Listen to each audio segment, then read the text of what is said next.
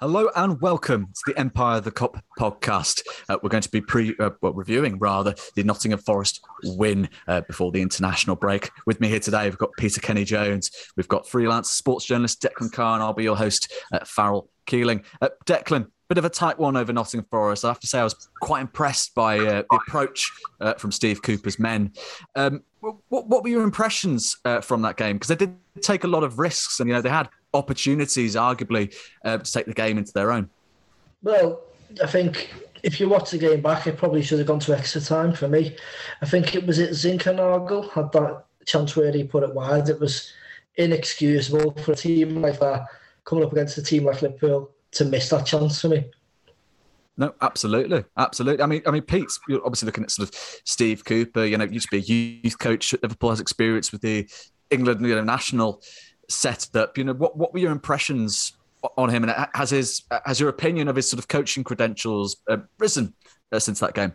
Yeah, well, they were a solid team, weren't they? You know, this, it's not an easy task to keep us quiet, and I think they did. Obviously, we had the likes of Salah and Mane missing, which you know was a big deal in any team in Wales football would miss them. But you know, I think he does look like a decent manager. You know, obviously, I don't watch loads of Championship football, but obviously, you see what he did with Swansea, getting them in the playoffs, and you've seen what he's done there, taking them from you relegation battle to you know pretty much again challenging for the playoffs. So they were a great team, and you know that that's why they knocked out the, the last two winners of the cup, won it, so that you can see how they've got through to, to where they are. It's just you know having a cup run and, and doing it every week in the league is a different thing, but you know when the atmosphere was like it was, and and you can see why and how he's got that team to where they are. You know they were solid across the pitch, and it wasn't easy for us to to get him behind and get that chance. Obviously, you know, Bobby, if he scores that one in the first half, it's a totally different game, I think, isn't it? But yeah, it was um yeah, they obviously look good, and you can see he's obviously had some experience at well, maybe obviously not at Anfield, but in Kirkby with, with the academy, and yeah, it's obviously stood them in good stead for what looks to be a, a good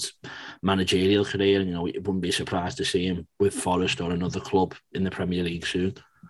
Absolutely, and obviously, you know, Declan Diogo Jota grabbing the all-important goal there, taking him to 19 for the season, his, best return in a season. Uh, really, I mean, I mean, obviously, when we're looking at the Liverpool forward line, you've got the usual standouts, particularly Mo Salah, you know, this season, who has been, you know, credited with being the world's best player on current form. But does that sort of mean that the achievements of Diogo are at times overshadowed? I think maybe you're right with that one, yeah. But I think Jota's quintessentially underrated anyway for me. Like I see all people on Twitter and stuff constantly slating like his link up play. And while yes, obviously is that, that aspect of his game isn't as good as um, Roberto Firmino, who is like one of the masters of that, like being the link between Salah and Mane.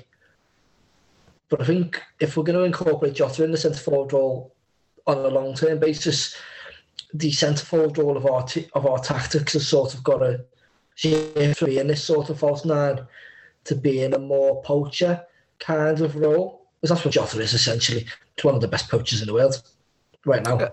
Absolutely. I mean, it's more than proved that. I certainly, uh, the amount of, I mean, against Arsenal as well, you sort of look at the kind of performances he's put in where, you know, I, I must admit I was in a guilty party of thinking, oh, you know, he's, he's, he's got to be hooked here. I'm not sure the performance is perhaps quite up to the standard we've come to expect. And he pops up and scores a goal. And then you ultimately, you're not feeling a bit bad for him being substituted. But, um, you know, it, I mean, he's been absolutely integral and hopefully long may that continue. But it does, of course, then set up a meeting in the semi-final with league leaders Manchester City. Six or seven days away, Pete, from that meeting at the Etihad that could could potentially decide the title. Um, I mean, how are you sort of feeling about that fixture, and, and, do you think it sort of changes how either side sets up for the, the, the, that league meeting at the Etihad? Um, simply no. that helps. Sorry. um, yeah, I think you know. Obviously, both teams are going to be prioritising the Prem and the Champions League, aren't they? And obviously, yeah, possibly we'd rather have the Prem, they'd rather have the Champions League, but it's not beyond the realms of possibility that you know either side could go and win both of those competitions, and the FA Cup's definitely on the back burner. But that doesn't mean that we're both going to try and win, because unfortunately for both teams, we've been drawn against the other one. So you can't rest, and you you know that you can't put half a team out because the other team will go and batter you. So it's going to be probably just you're going to stitch together what what is left after those, you know, the um, the quarterfinals of the Champions League and then that massive game at the Etihad and the Prem, and just you want to play the best players you've got that can win the game that are able to play. So I think, you know, it's going to be an interesting one. Obviously, it's a it's a good narrative and it adds another weird turn on this. Know what a mad month April's going to be, but we'll just have to wait to see what happens, and hopefully we come out on top. You know, it could easily be that yeah, for one or one of those sides, you could lose the quarter final, lose the game as to the one, and lose the semi final. Your season's over in the space of you know a week, so it's going to be a mad one. But hopefully, you know, City derail, we come out on top, and it all goes in, in our favour. Absolutely, a strong team and nothing but a strong team, and hopefully, uh, this international break period gives us the chance to get that strong team available for that first league meeting. Uh, Declan, we were speaking about the international break uh, before we we popped on for this podcast. Um, I, I, get the impression that you're you're not the biggest fan of it, and certainly not without good reason. Um, but is is there sort of any benefit to be gleaned from it with regard obviously to you know injuries. Trent is obviously the the main one with the hamstring concern. Um or, or, or you have the mindset of keep the momentum going? I do like that idea keep the momentum going yeah. And i think Jurgen Klopp has come out and said in the past hasn't he about like he likes to have them games. I think it was after maybe the Leeds game got postponed. I think he said like they like to have them games coming up thick and fast because then the players stay in that rhythm they don't lose it but I think maybe this break's come at the right time because that is a heavy looking um, period of fixtures in April. I think it's like Watford, Benfica, City, Benfica, is it City again, United, Everton, something along those lines. So it's it's very, very tough run of games. And a lot of the players are getting a rest now. I think we've seen Trent um, was in, I think it was, it looked like Dubai, I think. Um, he was training over there, which suggests that that injury wasn't as serious as maybe it's been um, portrayed as. But we'll we'll see. Obviously, if he is back by Watford, and maybe a couple of few England fans might be uh, a bit angry on social media if it does end turn out for that Watford game. I think. I mean, the initial fears would be that you know he might not be available for the Etihad meeting, but then obviously we've had updates from the likes of uh, James Pearce and Neil Jones from Goal, um, asserting that in an earlier return, perhaps as early as the first leg at Benfica, we'd hope to see him back at Watford, uh, would be far more likely, which would then obviously put him in contention for the Etihad.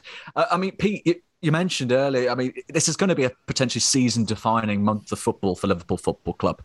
Um, you know, semi final, the FA Cup, league meeting at Etihad, which, as we say, you know, it, could, it could effectively decide the title race. You never know. The City side is dropping points. Um, uh, uh, how do you stand on, on on this international break? Do you the same point of view as Declan that you know there's there's a benefit to it? Would you have preferred to sort of see Liverpool just trudge on? I think we always seem to go into a break and think, "Oh, thank God we've got this," and then normally the game after it something goes a bit wrong, doesn't it? Obviously, I'm not trying to wish down us at all, and you know maybe you can hope because the fact we've got Watford and obviously they're battling relegation, you hope that that would mean it be an easier game, but when it gets to the final two months of the season, you don't want to play anyone at the top and you don't want to play anyone at the bottom. It's all the ones who you know got, got their heads in on what the holiday they're booking after the game and all that. That's the ones you want to play, and it's we haven't got many of them coming up. We've got massive game after massive game. You know, even United and Everton, no matter what, that's a big one. But we know with Everton battling relegation and United looking for top four, you know, those games are even harder than probably they normally would be. So it's just going to be a mad month, and you hope that the rest helps. But it does. It has happened before, and a breaking rhythm hasn't worked for us. Just hopefully that, you know, Roy Hodgson does us a favour, and maybe they're a bit easy. To, they just roll over for us, and we can get a win and get the momentum going again. I think it has helped with the likes of Trent. You know, his injury, whether it's an injury or not, is it should be sorted. It looks like by the end of it. So hopefully, you know, he's maybe he's on the bench for the Watford game, so we can kind of brush it under the carpet a bit, and then he can just come straight back in and let's just start again. But you know, it's just scary, isn't it? It can all go so right, it can all go so wrong. But you know, we just gotta believe in in the lad that we'll, we'll get there. And at the end of April, we're we're all on tender hooks for what might happen in May. I mean, the perfect situation certainly would be grab a few minutes in the in the Watford game and then sort of gradually then build back up um, to to that first league meeting with Manchester City. Um, I mean, speaking of City, you know, we obviously we have to look at the the semi-final uh, meeting in the FA Cup and the absolute uh, disaster class in terms of the, the, travel preparations for the Wembley fixture. I, I mean, Declan, it, it's it's baffled me. It's baffled every single Liverpool fan out there just at how I mean, it's not just Liverpool fans. You know, Manchester City fans are absolutely have a right to be completely furious with the, the, lack of consideration for them. You know, eh, no no trains due to engineering works and, and no sort of. I mean, it, it's taken obviously with the statement that's come out from you know the Spirit of Shankly and of course City's 1894 group condemning the lack of consideration for fans and very much rightly so. Um, but I mean, what what's what, what what's your thoughts on this? I think it says a lot about it when all your top football journalists are coming out and criticising the FA. We don't often see that. And even the likes of Henry Winter, who has like 1.3 million on Twitter, he's probably the most prominent football journalist in this country. He's not he's not associated obviously with Liverpool or with Man City. He's a neutral in this case, and he's still he, even he's coming out and like slamming the FA, saying they don't the, the, the semi-detached from fans. He called it. So it's just a shambles. Like I read something, I think it was last night, they come out saying um, that the like travel company, uh, the rail company, informed the FA of this. Like they've known about it for over two years, something something like that. Like you just screw your heads on and sort it out. Do you know what I mean? Like either put it at a different venue, or do it on a weekend where these rail works aren't going on. It's that simple, really. But once again, it shows that they don't care about the fans. They simply don't care about the fans. All they care about is money. And I, I, I'm almost 95% sure that this final doesn't get moved and it stays at Wembley for that exact weekend that it's already on. These railways won't get moved, and it'll be an absolute nightmare for the fans. I mean, it'd be absolutely disgraceful um, if if so. I mean, I mean, Pete, there have been suggestions um, that the tie could be moved potentially either to you know to a more a neutral venue up north, you know either Old Trafford, Villa Park, which would certainly suit uh, both sets of fans quite nicely. Uh, I mean. I, I, was seeing some of discussion about this online, and you, you, got some fans who sort of talking about it. You know, like maybe, maybe perhaps they don't want to do this because then it puts at risk the future of Wembley semi-finals. You know, if you get if you put the tie at Old Trafford, you know, massive crowd, you know, a, a fantastic atmosphere. You know, d- does it then sort of threaten um, these sort of Wembley fixtures? You know, do you reckon that's that's partly in their mind in terms of a reluctance to sort of change the venue? Yeah, well, no, as, as Declan just said, then it's it's about the money in it. They, they want the money to go to Wembley and go to the FA. That's why they, they don't change it, and that's why, you know, it, that's the way it was for years. You know, it used to have you know the neutral venues, and it should be worked on. You know, where the teams are playing. Fair enough if it's you know if it's Tottenham Arsenal, okay, fine, play it at Wembley, that's fine. But you know we, we don't live there. We you know and, and now they've got us played in the Carabao Cup final. You play in the semi final. Hopefully we get to the final. That's three times you're going to go to Wembley as a fan. And you know, obviously we're all proud where we're from, and we wouldn't change living in Liverpool or being a club from Liverpool. But you know, you're expected to go to to the nation's capital three times. It doesn't seem like there's much consideration about the rest of the fans for this semi final that never ever used to be played there. So you know, it's it's not a surprise, and 100% would be better if it was played in the northwest or anywhere just closer to both teams. And doesn't, it, you know, the, the date hasn't been fully announced. It wouldn't be that hard every season to go when there's the two semi-finals. Let's just pick the ground that's closest to both of them that works logistically with what other fixtures are being played, and let's pick there. And I don't think it'd be that hard if Liverpool and City fans found out this week where the game was and what time the kickoff was, and then they had to arrange the travel. You know that that's the way it should be. But yeah, the FA just wants the money for themselves, and you know, it's just it's never going to change from Wembley. Probably agree with that as well. They're probably everyone's saying they're going to knock a fiver off the tickets and put ten coaches on, and think that's sorting the problem, which which it isn't. It's just the greed from everyone in charge of football. And, you know, this is what our owners did last year with the Super League. Everyone just tries to squeeze a bit of money out for themselves, don't they? And that's football today. So yeah, we'll probably all end up on a on a motorway with a crash that means the whole of the Liverpool and Manchester are stuck and miss kickoff. But you know, as long as the train works get done and, and the FA get the money, who cares? We're seeing football, right? You know, taken away increasingly from the fans since the inception of, of the Premier League, as you both rightly noted. Um, I mean, Declan, for you, I mean, obviously you have the mindset it's not gonna they're not gonna change the venue this year, and obviously it's gonna well screw over a lot of a lot of the fans attending, to, to put it quite simply. But uh, what does this mean for the future? Could could you see us inviting debate over you know movements of, of that sort of Wembley fixture uh, in, future seasons, or, or they, do you reckon they're just going to rigidly sort of stick to this um, program? For me, I think they stick to it. I don't like the Wembley semi-finals. I never have. I think it's pointless. Like like uh, Peter said, like if you've got two northern teams why they travel down to London for a semi-final, for a final? Fair enough, I agree. It's, it's the national stadium. It's the biggest in the country. It, it's like the showcase event at the showcase stadium. But I think having the semi-finals there takes away from that for me. It always has done.